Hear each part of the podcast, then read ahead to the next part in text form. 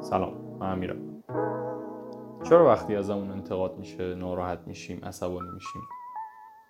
انتقاد یه چیز خوبیه که به ما کمک می‌کنه راجع به افکارمون فکر کنیم اونا رو بهتر کنیم و اتفاقا وقتی یه چیزی مخالف نظرمون پیدا میشه به نظر من بهتر اول اونو اصلا بشنویم.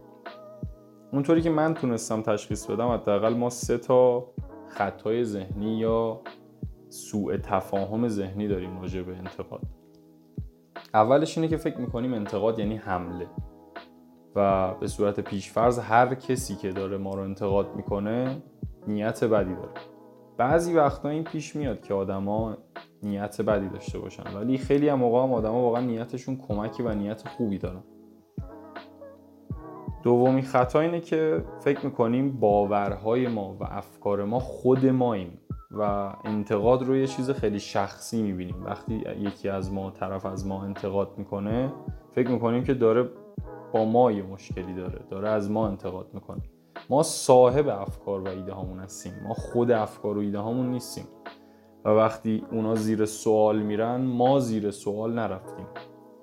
و خطای سوم اینه که فکر می‌کنیم افکار و ایده هامون قابل تغییر نیستن. و این یعنی اینکه بخشی از ما قابل تغییر نیست و همینه که هست و باید فقط با کسی که داره ما رو انتقاد می‌کنه مخالفت کنیم چون داره اشتباه میگه.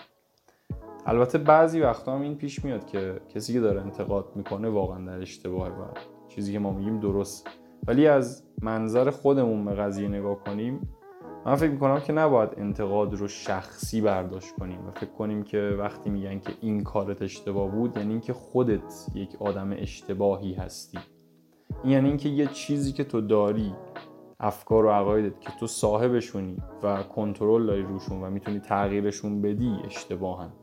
بنابراین هیچ چیز شخصی وجود نداره و یک چیزی که من صاحبشم داره ازش انتقاد میشه و می‌تونم تغییرش بدم. بنابراین مشکل با من نیست. یک کمکیه که داره در مورد عقاید من به من می‌رسه.